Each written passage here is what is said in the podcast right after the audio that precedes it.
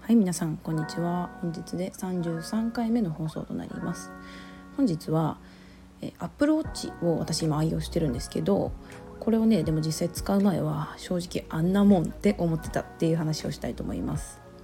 昨日もあの Apple Watch のボイスメモを使って、えっと、こういうことができますよっていうのをちょっとご紹介したんですけど、えっとね Apple Watch 時間を大切にしたい、えーまあ、なるべく無駄を省いてあの効率よく生活したいって思ってる人にこそぜひおすすめしたいアイテムです。で、私買う前はですねあの機能がすごい中途半端だなって思ってたんですよ、Apple Watch のこと。うんといかんせんその通話機能が単独ではできないというか、えっと SIM を入れてあ SIM が入れられる iPhone もあの Apple Watch もあるので、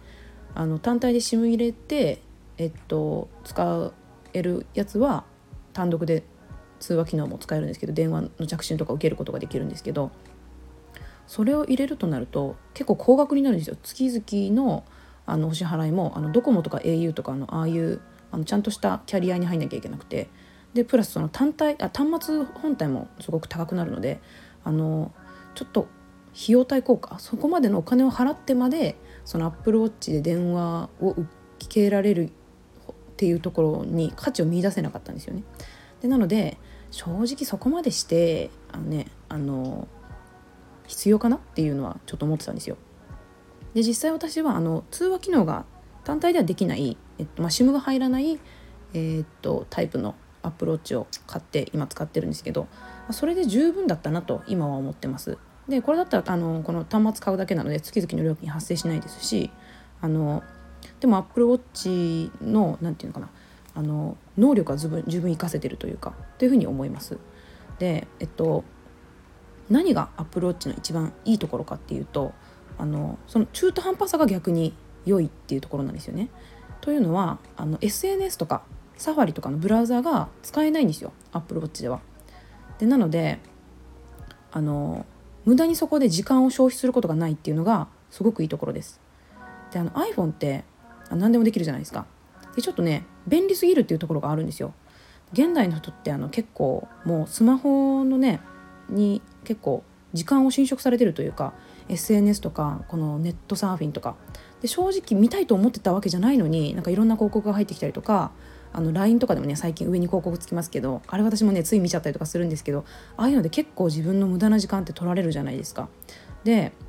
まあそれ以外にもまあ、今までこの、ね、あの携帯じゃなくても普通の日常とかであのちょっとダラダラおしゃべりしちゃったり、仕事終わった後にちょっとその職場の人とまあダラダラおしゃべりしちゃったりとか、まあ、勉強も別に無駄では勉強することそのものは全然無駄ではないんですけど、ダラダラ時間をかけすぎてあまり効率的ではない、あの時間をかけた割にはあんまり頭に入ってない、身についてないっていう勉強が多かったような気がします。でアウトプットとかもあのまあ、今までその情報発信をしたいとか、えー、思ってきたんですけど、なかなかちょっと効率的にできなくてあのちょっと時間を無駄にしてきたっていうのがありました。であとね買い物とかもね買うか買わないかとかすごい悩むとか、そういうなんていうのかな、えーまあ、ちょっとした無駄っていうのが今まですごく多かったんですよ。まあ、でも Apple Watch を使い始めてから、えー、っとそういう、まあ、無駄にダラダラ考えるっていう習慣が、まあ、かなり減ったと思います。で、えっと、すごく意識的に自分の時間を使えるようになったなっていう実感はすごくあります。私がですね、えー、そもそも、えー、このウェアラブル端末を使う前はどういうふうにあのイメージを持ってたかというと、あのもう人間がねこの睡眠とか運動とか本当にあ本能的にやること、まあ、動物的に昔からやってきたことをあの機械なんぞにあの管理されるようになったら、それこそねもう人間も終わりだくらいに思ってたんですよ。そんなことをその機械に言われなくたって自分でやりたいようにやりたいしみたいに思ってたんですよ。まあ、例えば睡眠だってあのアそのウェアラブル端末に起きる時間ですよとか眠る時間ですよとか言われるんじゃなくて、あの自分が眠りたいだけ眠りたいし起きる時に起 き, 起きたいよみたいな風に思ってたんですけど、実際はですねあの逆だったんですよ。なんか自分はねその機械に頼ることによってなんか自分のなんか能力が衰え、衰えちゃうんじゃないかみたいな風に思ってたんですけど、この時間管理の能力とかもう衰えちゃうんじゃないかなって思ってたんですけど、実際本当に逆で、あの自分のしたいことをするためにこの機械の力を借りるっていうイメージです。 Apple Watch のこの Apple Watch ってあのアナログの時計とどう違うかっていうと、アナログっていうかあの普通のただの腕時計とどう違うかっていうと、アナログの腕時計とってあのできることって時間をこの自分が知りたい時に見てで、えー、時間を教えてくれるっていうなん、なんていうかこの受動的な働きしかしないじゃないですか。だけど Apple Watch はこの発信してくれる こ, こっちから、えっと、発動してくれるので、あの受け身ではなくこちら側からも動いてくれるっていうのがあるので、あのすごく時間管理とか健康管理とかあのどれもあの人間にとって人間の人生にとって本当に最も大切と言えるくらいのものをあの守るためにすごくいい仕事をするんですよ。あのまあ、例えて言うなら人間の脳あのをのキャパシティちょっとあの考えられるその脳のキャパシティを外付けしているような感じですね。パソコンで言うとなんかハードディスクの外付けみたいな、脳のハードディスクの外付けみたいな感じです。ちょっとオーバーに言うとね。でまあ、これどういうことかっていうと、例えば昨日ちょっとお伝えしたボイスメモを使って自分がモヤモヤって考えてることとか、あこれ覚えとかなきゃって思うことをあのボイスメモで取っとくことによって、あのパッとすぐ取れるんでね、腕にあるんでを、えー、とやることによってあの自分の脳のああのキャパを広げられるっていうんですかね。例えばその頭の中にこれ覚えとかなきゃって思うと、それがずっと洗脳してるじゃないですか、この脳の中を。でもそれを一回外に置くことによってその脳がすごく広々使えるんですよ。これなんか大悟さんの本かなんかにも書かれてたんですけど、あのそういう気がするとかで実際そうらしくて、やっぱ脳のパフォーマンスもすごく上がるんですよね。あのアウトプットとかの外にこうメモメモとか一回外に出すと、自分の考えてることをね。でなのでえっとちょっと人間が今まで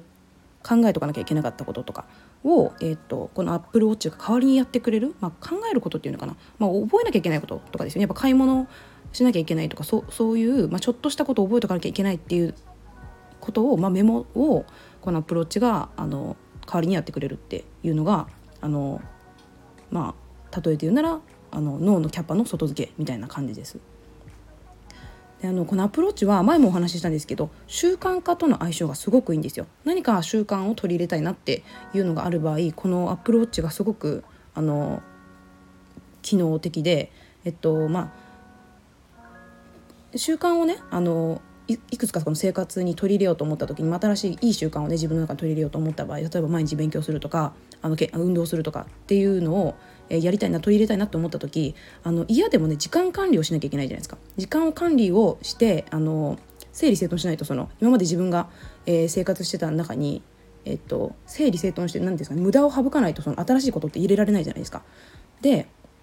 そこにあのやっぱそうやって時間を管理することによって、今まであのいかに自分が時間を無駄にしてきたかってことに気がつくんですよね。習慣化しようとする、いい習慣を入れようとすることによって無駄を省かなきゃいけないので、まあ、そういうそうやって無駄を省いていって新しいことを入れていく、あの新しいいいことを入れることができるので、あの自分の人生のサイクルをすごくよく回せていくいけるというか、そういう実感が、えー、Apple Watch を使い始めてすごくあります。であの今までその自分は平日は仕事があるので、あの仕事ふたつ持ってるんですけど、その仕事が始まるまでにあの自分がやらなきゃいけないことっていうのをやるので、あのいやでもその区切りができるじゃないですか。仕事が始まるまでにこれをやろう、やろうっていう風にこうやってあの時間を区切って入れていくので、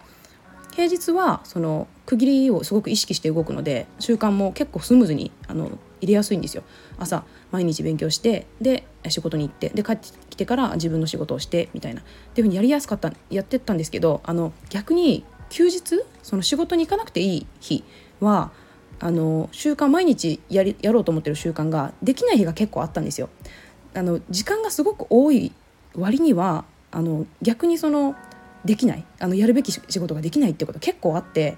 これはなぜかなって思った時に、逆にその区切りがないっていうのが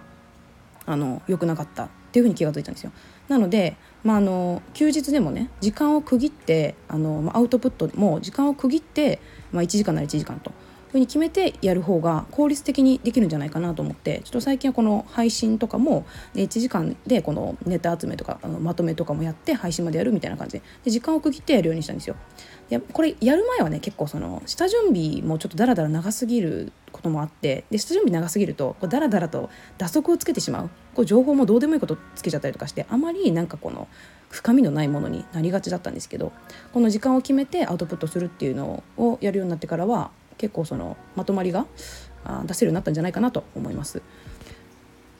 はい、ということで、えー、今回は Apple Watch を使う前は正直、えー、こんなの必要なのかなと思ってたんですけど、実際使ってみて、えー、自分の時間がすごく大切に使えるようになったっていうお話をしました。もしね、Apple Watch買おうかなとか、どういうものなのかなとかって思ってる人がいて、これを聞いて何かの参考になればいいなと思います。はい、それでは今日はこの辺で。ではまた。